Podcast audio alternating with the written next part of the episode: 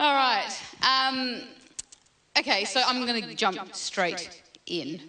So uh, I feel like tonight's a simple word, but it doesn't mean that it doesn't have the potential to be life changing. Okay? So truth is simple. It's just our ability to lay a hold of it. So I hope that we all do. Um, it's what I'm what I'm sharing tonight is um, it, it's changed my life, like everything else that I bring. Um, so a couple of weeks ago, I spoke on war and what what it means when God wages war. How many people here heard that? Okay, all right. Um, now I'm not going to be rehashing any of that, but this is um, this is revelation I received when I was unpacking that word, and um, I, so I wanted to. So, so, I'm still on the same vein um, in, in regards to war. Now, specifically, uh, it wasn't just, oh, I'm going to unpack my revelation. I, I always ask the Lord, what does He want to say? And when I asked Him about today, I said, what is it that you want to talk about? I heard one very clear phrase and he said, Repent, for the time is near. Now, just hear me out. I was on my way to the gym at the time, so I did wonder if I was projecting. I honestly did. I was like, I bind any second heaven filters right now. I literally said, I said, if that word is still your breath, let it still be there when I get home. I didn't know whether I was projecting my, my if I had to suffer, then so do you type thing. So when I got home um, and I started to engage, I sat down, I was like, all right, what do you want to say? And he's like, I said, repent, for the time is near. And you know what? It sounds so cliche, and I don't like cliche. It sounds so cliche, but it didn't take me long to work out what it is that he was connecting it to and what he was saying. So that's what I'm going to bring. Okay. Um, see, he doesn't jump from conversation to conversation. The Lord doesn't have any random thoughts. Everything is connected, every single thing, because He has and always had a plan. Now, I know that you all know that. I did say it was a simple word, but there are some truth bombs in there. So he has and always had a plan, which means that everything that exists is subject to that plan. And when I preached on what it looks like when God wages war, I said when God wages war, he doesn't go into fight. When God wages war, he gives an opportunity, he makes a declaration of peace, and he says something, he establishes plumb line, and anything that raises itself up against that gets completely annihilated and destroyed. Right? So it's again, it's, it's along it's, it's along that vein. So when the Lord has and always has had a plan, the plan has never changed. Okay? So what specifically for tonight, what I felt like he wanted me to talk about was more around how the heart fits into that. Okay? Because when we're talking about war and warfare, the heart is separate, but it's not. So, and, and, and it, it is the heart matters that cause the casualties of war, the needless casualties of war. I'm annoyed that somebody else used that title before I got a chance to. Okay. All right, so tonight we're talking about where our heart sits in regards to war and warfare, or you could call it our liabilities in warfare. So I'm going to give you really, really, really quick. Um, no, maybe I won't. Okay, a sort of recap. So uh, on Sunday I spoke about following the cloud, and I made some strong statements around the heart and obedience. Who was here on Sunday afternoon? Yep. Okay. I said, never remove the heart's process from obedience because the Lord doesn't. Do you guys remember me saying that? Okay, so I'm unpacking that more today. So never remove the heart's process from obedience. Um, because if you engage obediently from your head space, it has the potential to become a faithless walk. Okay? So obedience from the head is faith, it can become faithless and it's religious too. And the danger of that is that it causes the heart to become sick, which does what? Hope becomes deferred. Okay? So obedience should be heart led, and another, another term for heart led is conviction.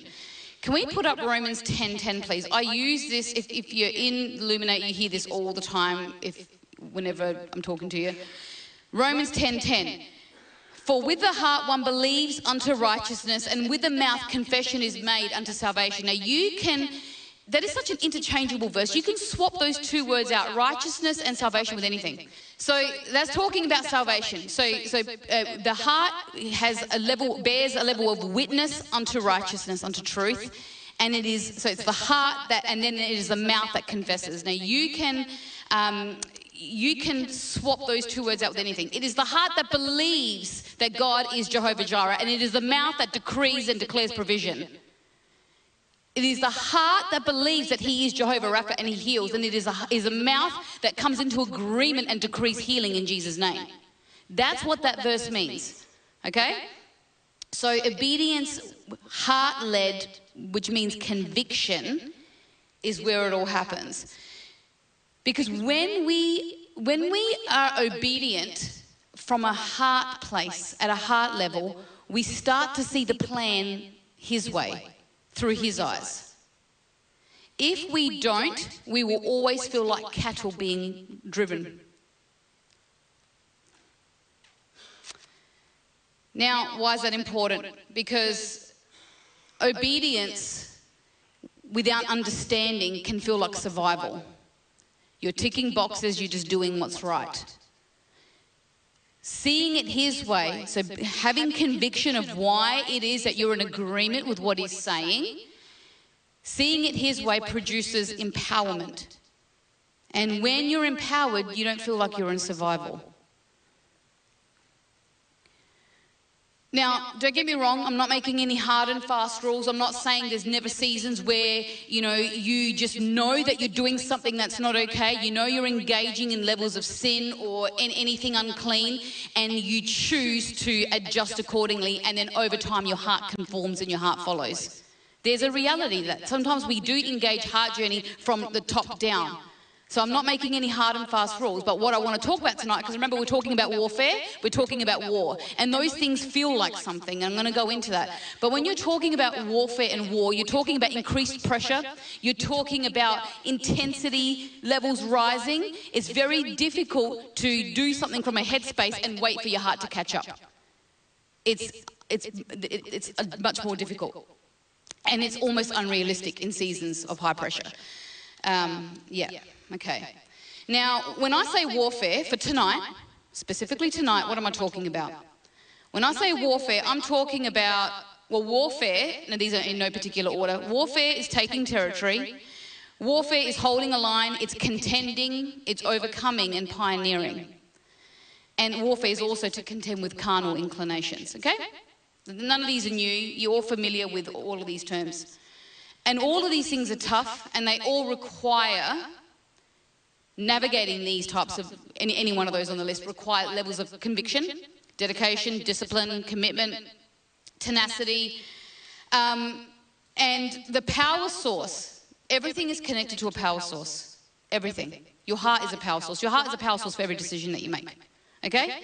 Everything is connected to a power source. It's just what power source is your heart connected to? Okay? So the power source has to be, now, and again, another cliche statement the power source has to be motivated by love. But the problem is, we are not beings that are wired to be motivated by love. We're quite selfish beings because we're wired to survive. Okay, that's just that's, that's just our wiring. Um, so, how do we do that then? How do we? What does it mean to? What does it even mean to be motivated by love? Another way to, to describe that, which I've already said, is to see the plan the way He does. And I said on Sunday night, I shared a, tip with you all. I said, if you really want to accelerate that part of your journey, become more obsessed about who He is rather than who you are in Him.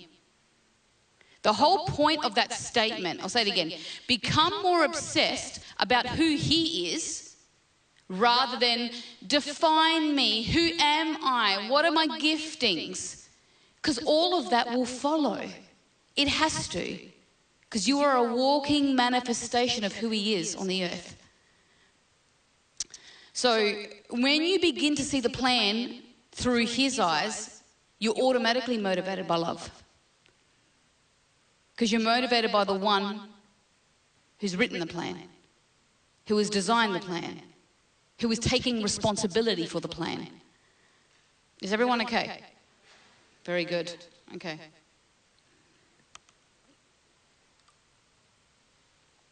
Um, now, to be motivated by love, obviously you have to see things uh, as a son, not an orphan. The word son in the Hebrew, whenever you see the word son in, in the Old Testament, the word son means a builder of the family name or legacy. So it's different to a child. It's like saying mature son, a huios son, right? It's a builder of the family name and legacy. Esau was not that type of son. Okay, Esau didn't value the family legacy. I, um, Isaac, well, Jacob. Jacob did. Jacob, even though he went about it the wrong way, he saw the value. He, he, he understood what the blessing meant and what the substance of the blessing and what, what it was attached to. Okay, so that's, that's the same sort of thing there. Okay.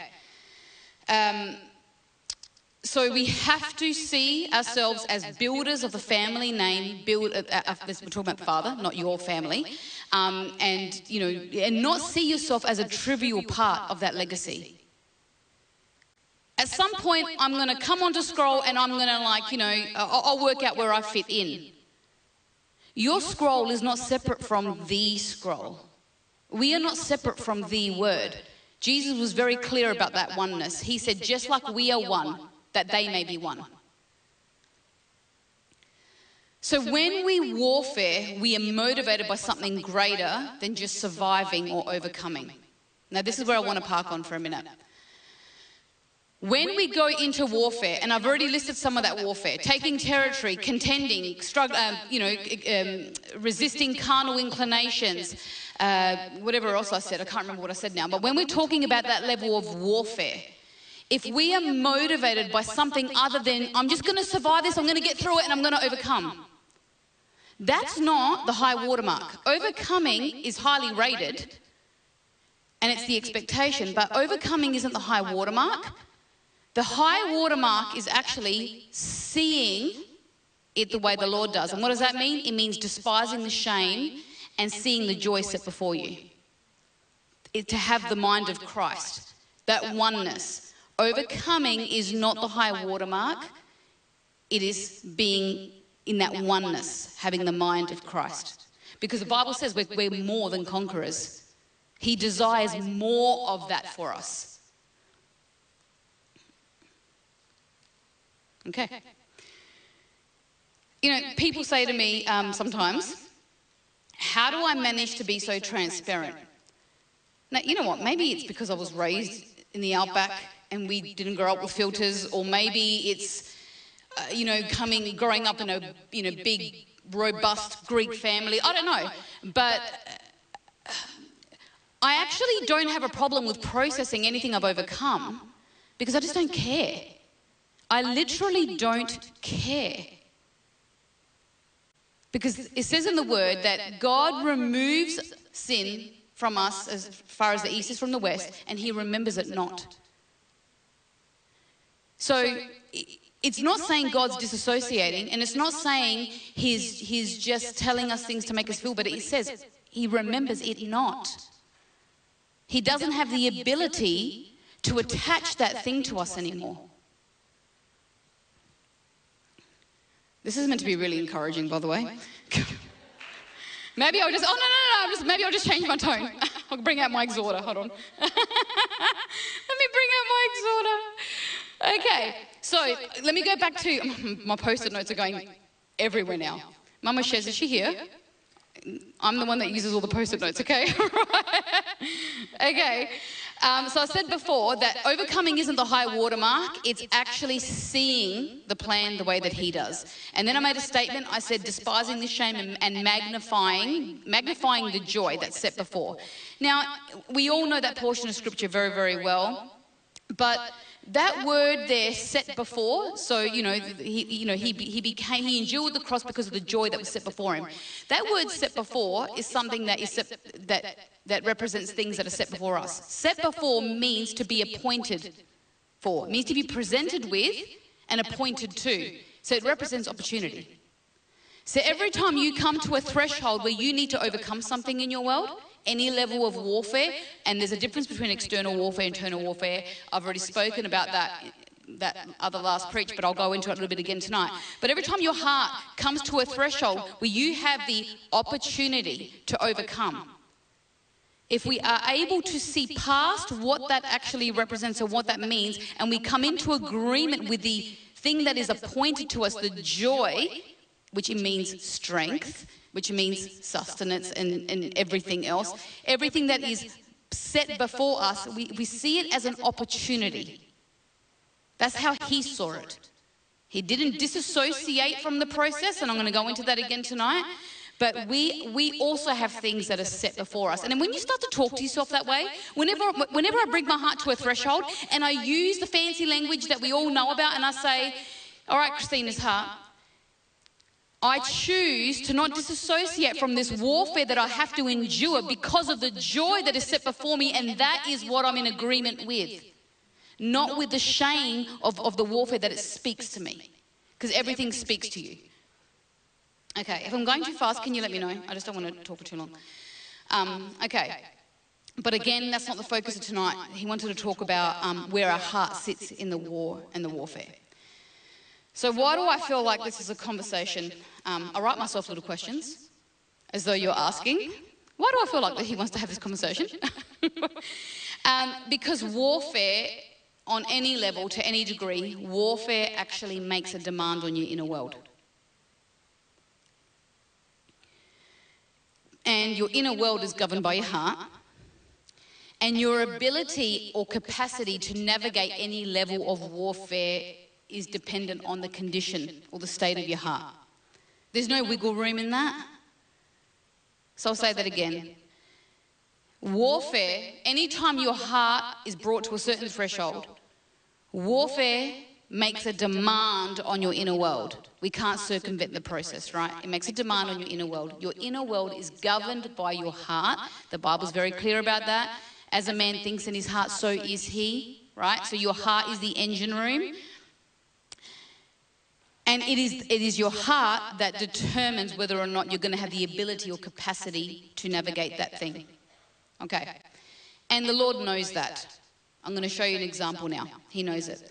Can you please put up um, Exodus 13 17? Thank you. Then it came to pass when Pharaoh had let the people go that God did not lead them by the way of the land of the Philistines, although that was near and would have been much easier. For God said, Lest perhaps the people change their minds when they see war and return to Egypt. In the original King James, it doesn't say change their minds, uh, it's the same thing, but it says, lest the people repent when they see war.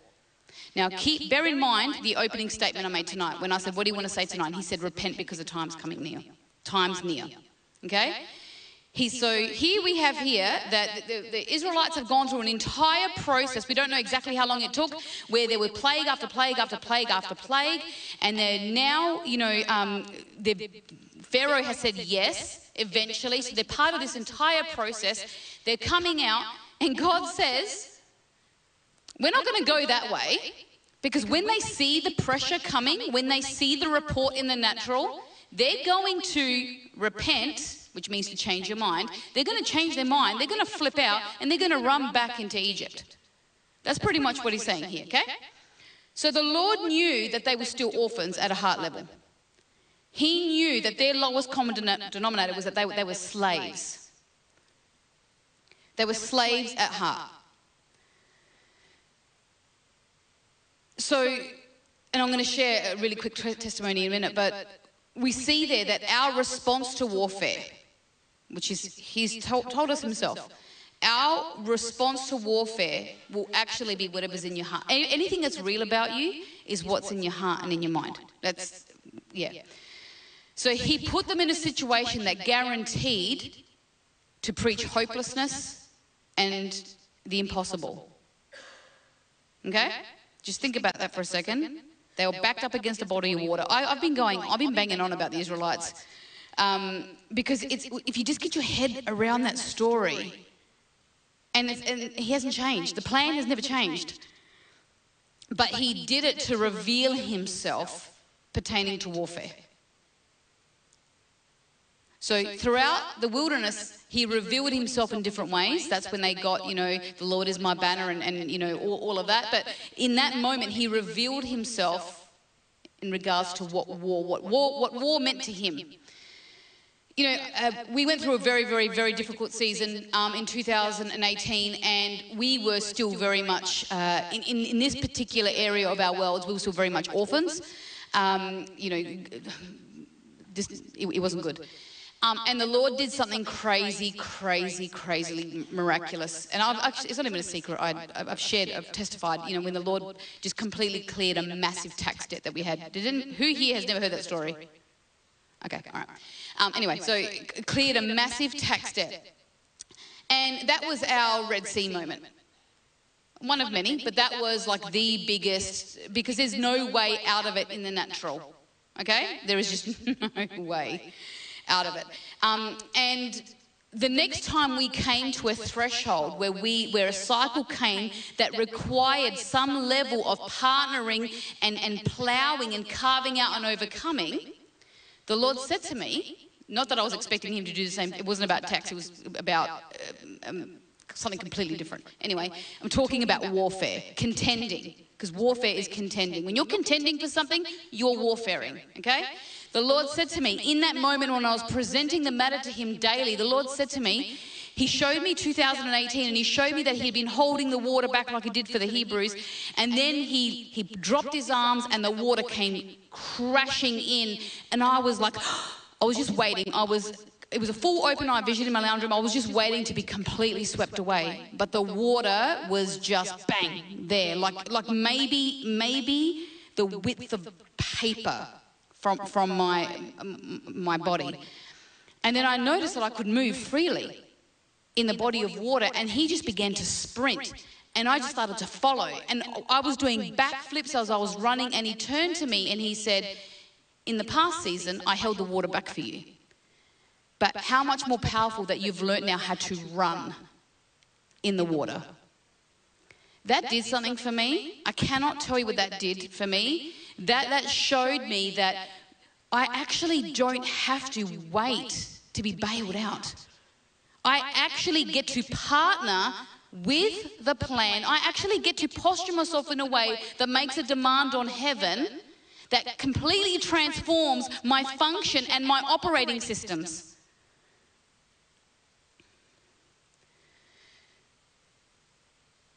Now, he said that the word, well, I believe this is a word in season because there's a lot going on externally, warfaring, and internally. He said, Repent, for the time is near. Now, that's not a statement to induce fear. I want to make that very clear. That's not a statement to induce fear, and it's not a statement to make sure people face plant over the finish line in time, just to make it. It's not a statement that announces the end. Repent, for the time is near. That's not a statement that announces the end. It's a statement that resounds one that he made back in Matthew 4:17. So can we put that up, please? From uh, so um, John the Baptist had just been imprisoned, and, and Jesus recognized the times and seasons of what had been prophesied over, over a particular region pertaining to like people that had been sitting under a shadow of de- uh, death and darkness. But that's not the part I want to talk about. Um, and it says now that from that time Jesus began to preach and to say, "Repent, for the kingdom of heaven is at hand." Again, something that you're all super familiar with, okay? Now, I'm going to repeat myself a little bit. The plan hasn't changed. The word kingdom here in the original Greek actually means realm. So, what, what he's saying, repent because the time is near, slightly, bit, a bit of a paraphrase to what, to that, the, the first time that he said it. Um, what, what I understood what he was saying was, he's establishing his kingdom on the earth. That's going to happen. It's just it's going to happen, right? Just like I talked about transition on Sunday, I said transition will happen whether you like it or not. It's how you journey and allow your internal world to, to transform and transition along with it that makes it pleasant or not. So he will establish his kingdom on the earth, okay? Expanding the realm, expanding the territory. It's territory taking. That's so when he said to me, Repent for the time is near. This is what he was talking about. This is a, a now word. It's not just to unpack that. And the call to repent isn't to get on the right side of him. The call to repent isn't fear based, that's an orphan mindset. The call to repent is an invitation to see war concerning you and warfare the way that he does. It is to be convinced of the plan and it is to build the family legacy. Okay. The next question I heard you ask was, but what do we need to do to understand legacy?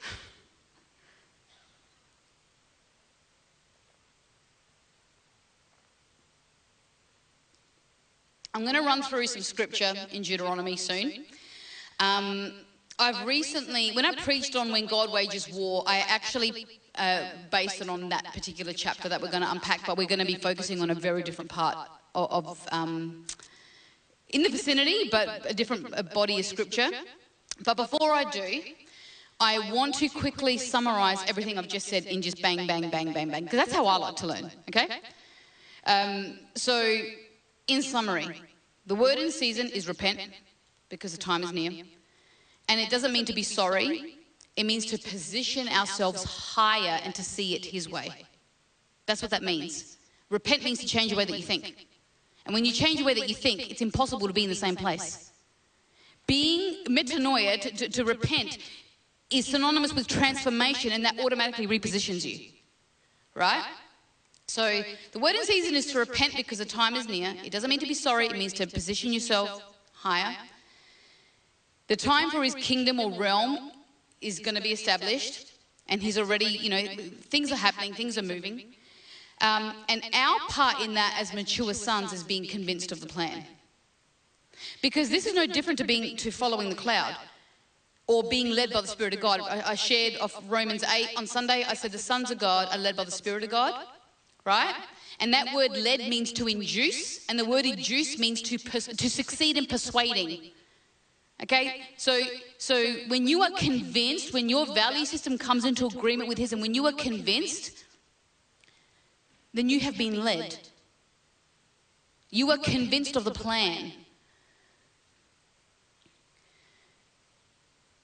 And that is what allows us to engage warfare confidently.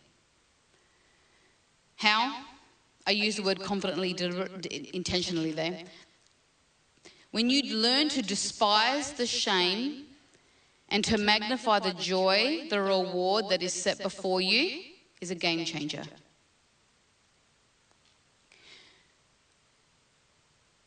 I do ministry sessions a lot with people, and one of the um, one of the things, and this is how I learned a lot of this stuff, just seeing how the inner world works, and and and you know, you learn a lot about yourself when you minister. And every time you minister, you see different parts of his of, of his character. One of the things, and I've kind of shared on this before, one of the things is getting people to be okay with removing themselves from shame. Everyone's okay with separating themselves from sin. Oh, yes, no, no, I see that sin. I'm going to put that over here, and I no longer identify with sin, but we still carry a level of shame where it affects your ability to testify. So, where you carry shame, you are still in agreement with that thing. That thing has, still has marked you in some way. I don't even know where I am now. Hold on. Oh, yeah, okay. So, Jesus knew what he was going to endure.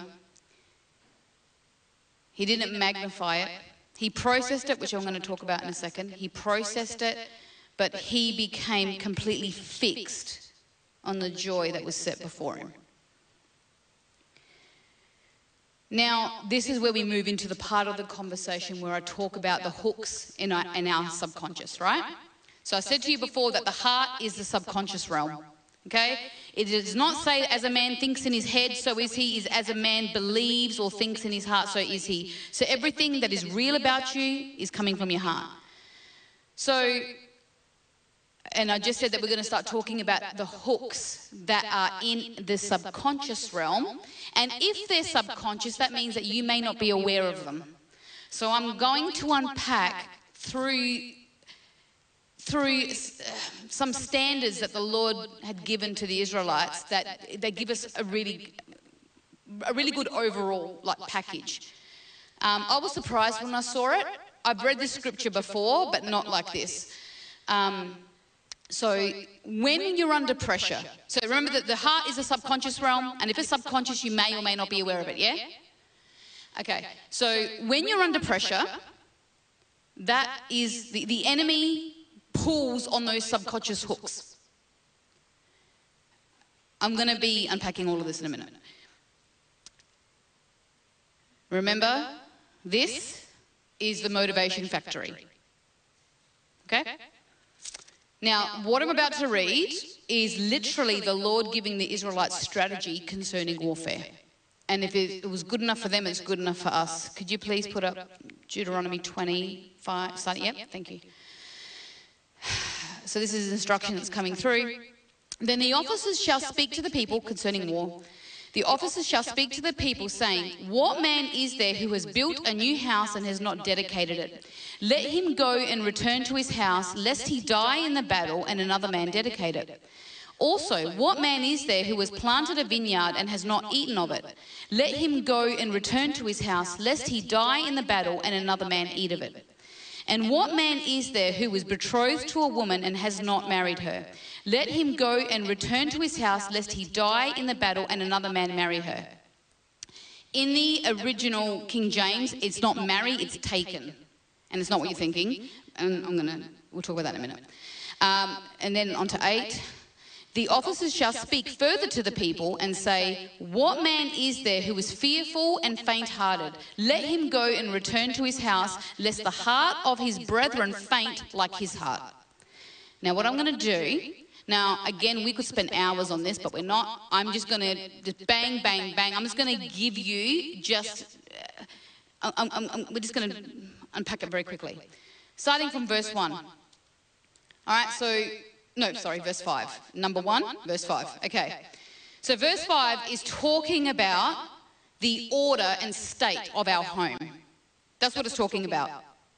It's not talking about the literal construction of a building. It's talking about, because the word build means to set up home, home, and have children. So it's literally talking about your home life. And the word dedication there doesn't mean when you have a baby and you raise it up like Simba and you say, I now dedicate you to, in the name of the Father, the Son, and the Holy Spirit. The word dedicate there means to make narrow, it means to discipline and train up. So, what we're saying here, what, what is kind of implying is what man has set up home, has a responsibility of children, and it's not made narrow, it, it hasn't been disciplined and trained up and discipled. That's what he's saying there. Now, this is my revelation, this is my opinion, so, and, and that's the place that I'm sharing it from, okay? This is what he spoke to me concerning warfare. Again, these are subconscious hooks. I'm not, this is not bringing scrutiny to any of our worlds. I'm sharing with you the playbook of the enemy, and these are the subconscious hooks that the enemy hooks into. And I'll explain that in a minute. So that particular um, standard there is our first priority. Our home life is our first ministry. Our home life is, is the first battleground. Okay? And not as unto the individual. I'm going to make that very clear. Family, home, the disciplining and training up of is not unto the emotions and preferences of the individuals involved, it's as unto the Lord. There's a big difference there.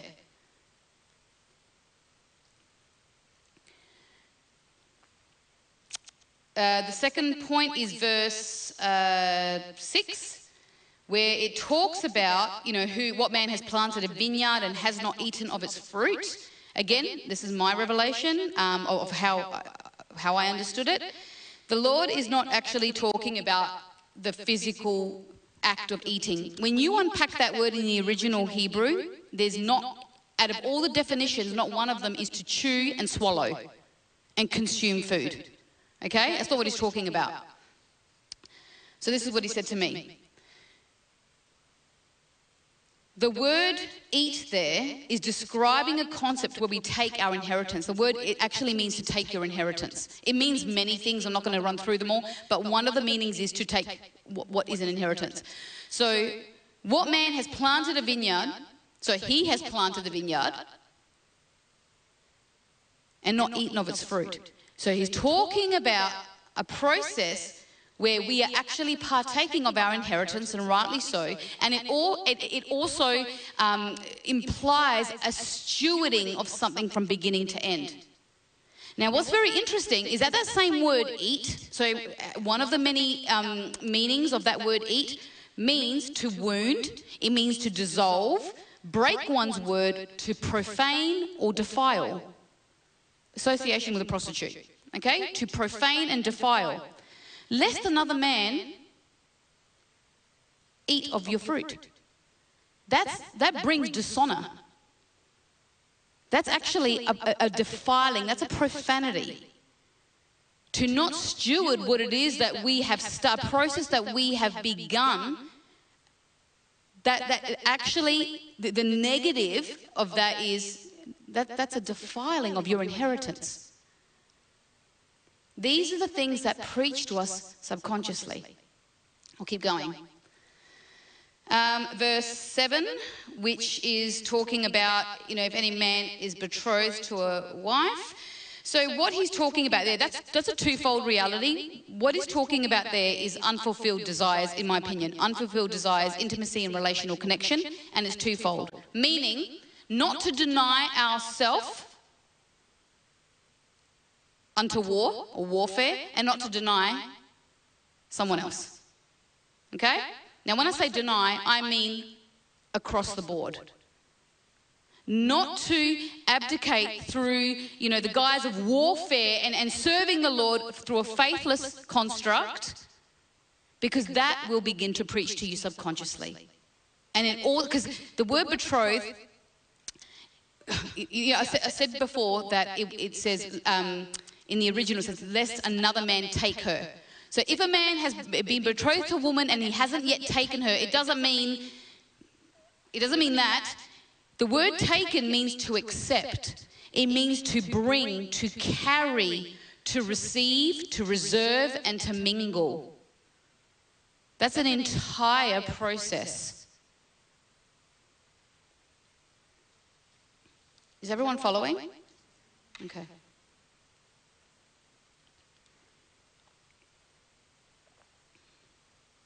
And the last one is verse 8 that says, um, talking about being afraid. Uh, da, da, da.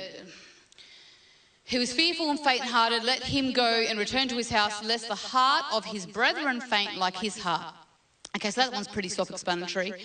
Um, and obviously, we all know what fear means, but just to, you know, expound on that, fear means to be made afraid by what we see and experience pertaining to war. He's talking about war here. He's seeing, he is, he's seeing, he's saying, any man that is faint hearted or fearful, don't go out to war lest you become afraid or you are frightened by what you see and experience because that will begin to leaven out.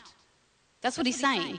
Now, the word faint there, I've already told you what fear means. The word faint there means to waste with disease, to fatigue, to be discouraged, or to be loosed. Has anyone ever been on a mission trip with someone who may not come down with disease, but starts to demonstrate levels of faint heartedness and fear? Actually, don't answer that question. Because don't answer that question. All right. I have, as in that was me, but not disease. Um, fatigue.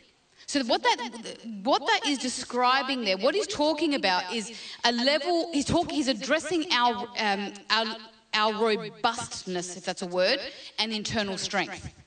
Because the word um, faint-hearted also means to liquefy.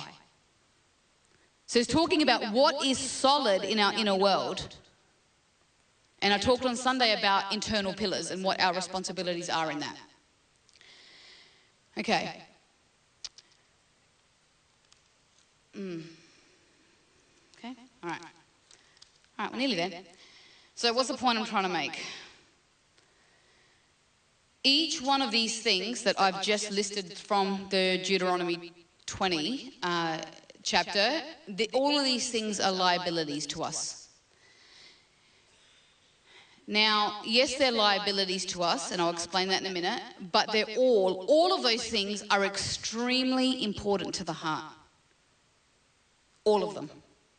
And the Lord knows it. And so does the enemy. Okay? Each one of those things preach to us, especially when we're under pressure and or we come up against any level of warfare.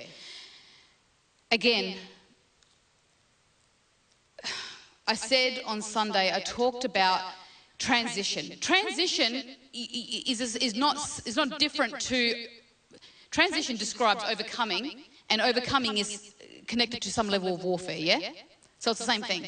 And I talked about how we have to honor the heart. Tonight is about the heart and warfare. And I talked really quickly on Sunday night saying the heart has to be, has, can't be separated from that process.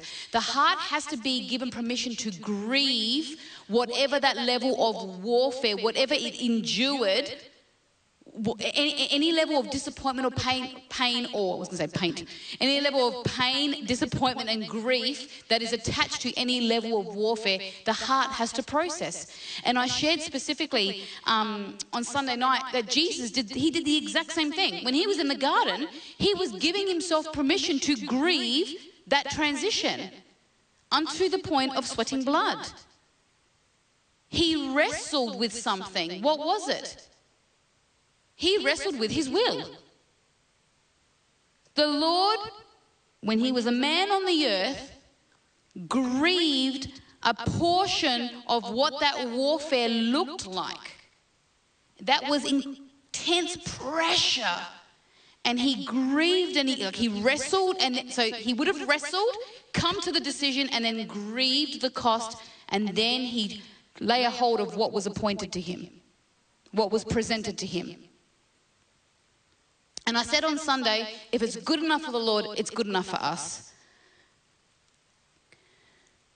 Grief is very, very healthy when it's done the right way.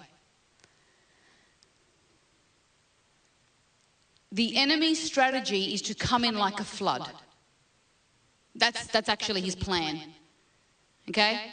That's why whenever we experience something, he doesn't just leave it there. Okay, that person's you know experienced trauma in this area. Okay, cool. He comes back and he keeps bang, bang, bang, bang, bang, bang until it completely destroys that person. That's the plan, right? So his enemy, his enemy, his strategy is to come in like a flood. Now that's why. Have you ever wondered why when you trigger about something, it escalates so quickly? You go from a trigger to all of a sudden questioning everything about life.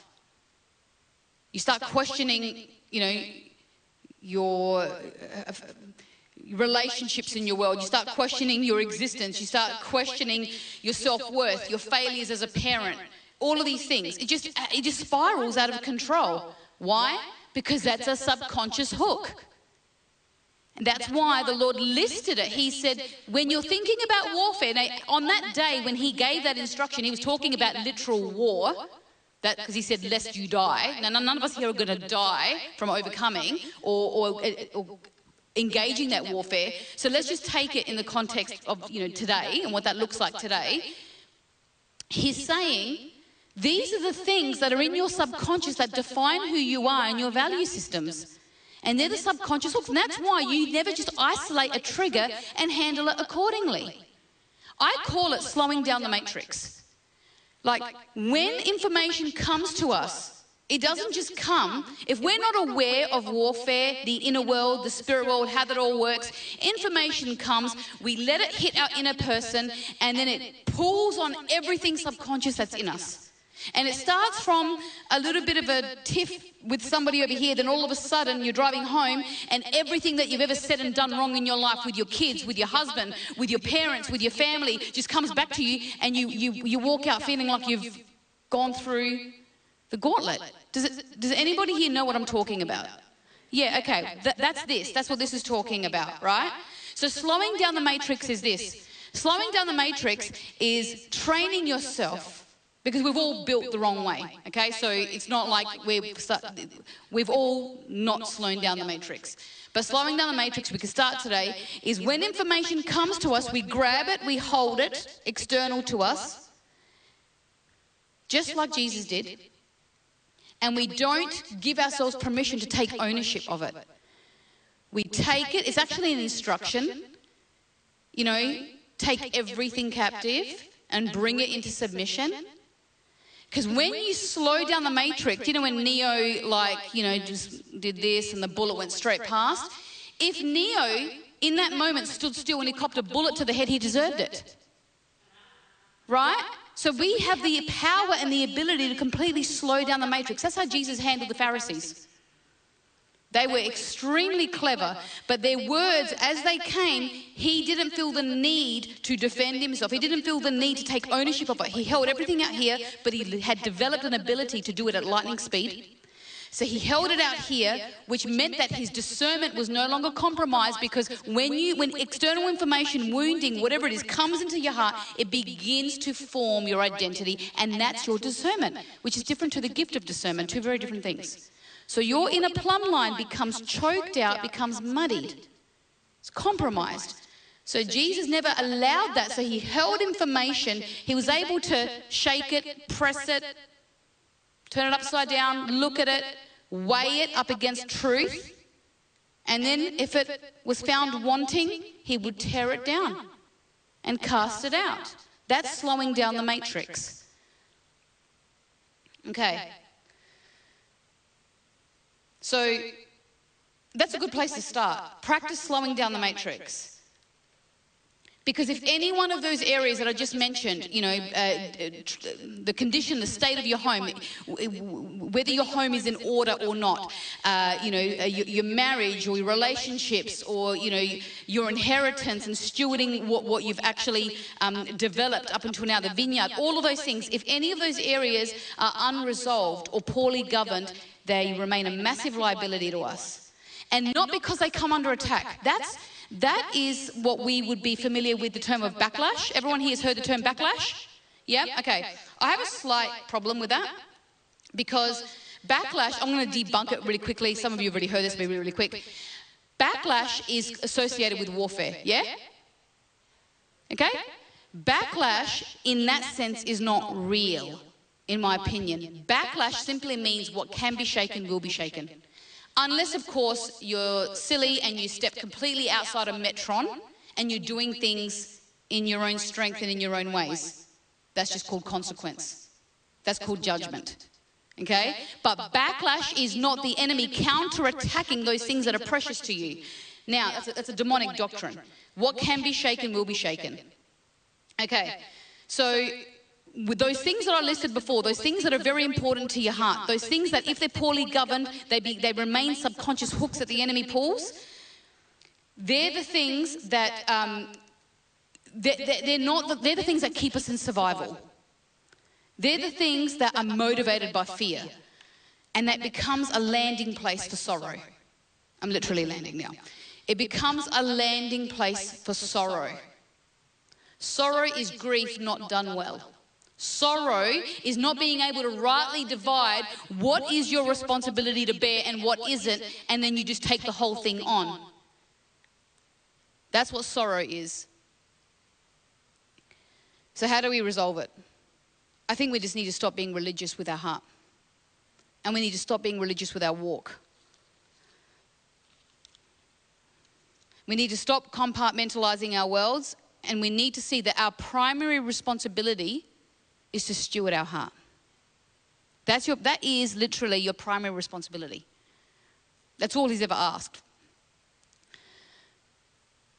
Proverbs 4:23 says, we all know this one. I told you it's going to be a simple word tonight says, keep or guard, depending on what you read, which um, translation you're reading from, keep or guard your heart with all diligence, for out of it spring the issues of life. The word diligence there means to guard, to observe, to ward, and to watch. It's obsessive. And it comes from the root word um, that means to circumspect, attend to, to regard and be aware. And the word circumspect means to be wary and unwilling to take risks. So, what the Lord was saying in that strategy in Deuteronomy 20 is don't take risks that you can't afford to take. Prioritize, get make all the crooked paths straight so that you, are, you don't go into any level of territory taking, overcoming things in your world that the enemy is going to subconsciously hook you into. That's what he's saying there. Diligence is wisdom.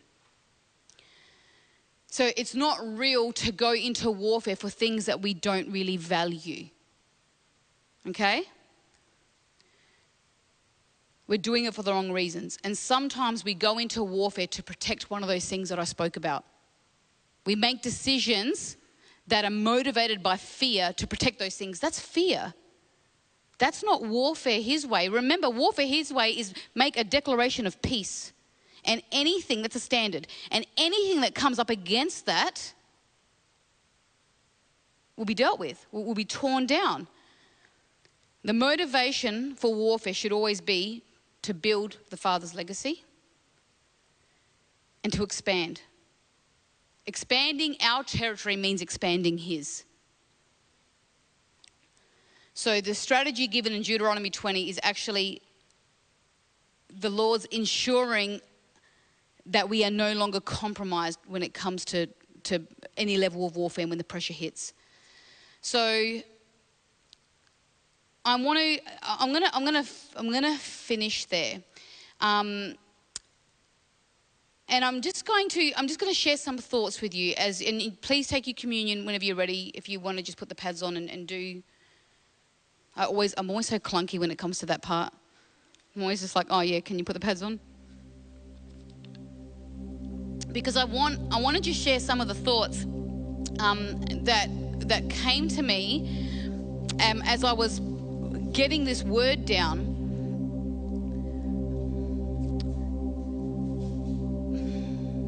and I started off by saying it has a potential to be life changing if we lay a hold of such a simple truth.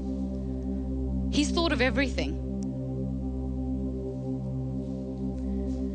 I, you, you know, I, I know, I know, I keep banging on about this, but he he actually chose to freak them out by taking them down a narrow canyon up against a body of water just so he could flex.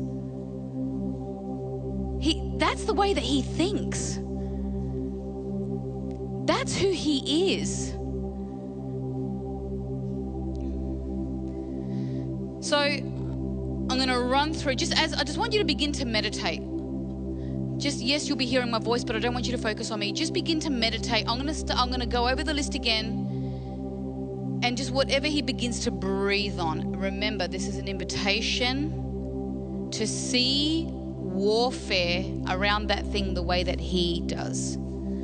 So warfare looks like territory taking. So if you find yourself in a place where he's inviting you to take territory if you're pressed down and having to hold a line, if you're contending for something, if you're actually diligently addressing something that He's highlighted in your world that's not okay and you're trying to overcome, if you're pioneering, pioneering is warfare. If you're contending with carnal inclinations, some of these are external and some of these are internal. Now, the strategy for the internal ones is to despise the shame and seize the joy that is appointed to you through that particular thing. It is not generic. The reward is never generic. See that thing the way that he sees it. He sees the warfare, but he magnifies the reward and the joy on the other side. And he despises the shame because shame is a lie. Your heart doesn't have the ability to produce shame. Shame is a response that we have to something our heart hears. They didn't know they were naked until they partook of the fruit.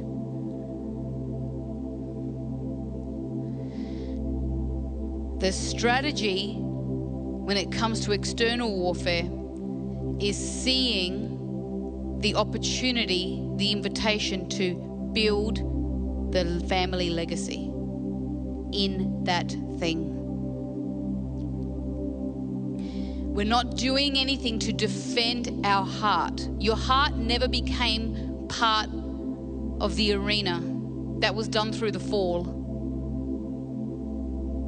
Your heart was never designed to be in the arena, in the battle, in the war that was done through the fall.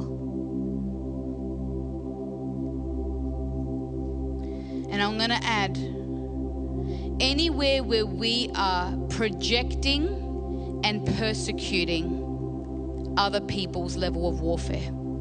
That's what the Israelites did. The Israelites obeyed, some of them, not all of them, some of them were, were obedient from a head place, which is why they continue to grumble and complain. If you have a problem where you you have such a negative outlook on everything, and and the first cab off the rank is negative talk, complaining and grumbling. We're no different to the Israelites. And they then persecuted Moses and God. Are we projecting our fears and our inability or unwillingness to warfare and overcome and be transformed onto anything and anyone else? Because it says in the word that when we take communion, we it, it, it, says I don't I don't I wasn't going to mention it so I don't have the reference on me but it, it doesn't say don't have anything against any anyone. It says any anything. It can pertain to a person or a situation. Anything.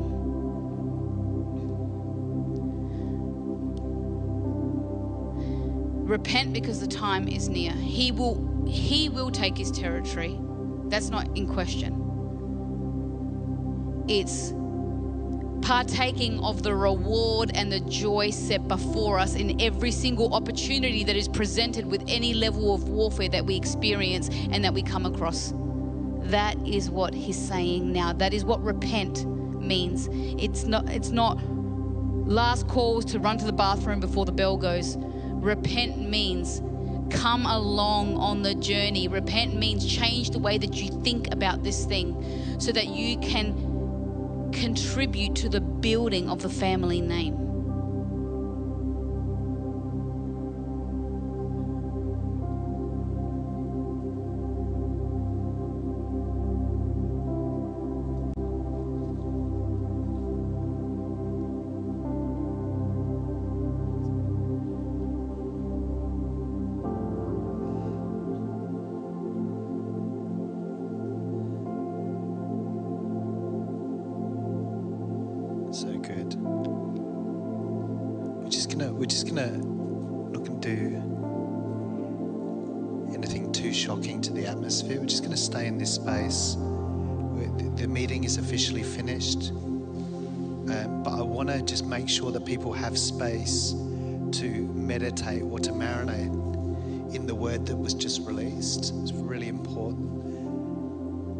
We're just gonna just gonna keep this place open next 15, 20 minutes. Just if you take your communion, if you haven't done already, thank you, Christina, for an amazing word. But I don't want to shock the atmosphere. So just stay in that space. Allow whatever the Holy Spirit has been speaking to you about through the message, allow allow Him to just build on that for the next few minutes, just in that place of stillness. Says that He quiets us with His love. So we're just going to sit in His love. We're going to sit in a place of stillness for a few minutes, but you are completely free to go whenever you want to go. Thank you so much for being with us. Thank you for those watching on live stream. We look forward to seeing you guys on Sunday again, this coming Sunday, obviously at 10:30 or 3 p.m.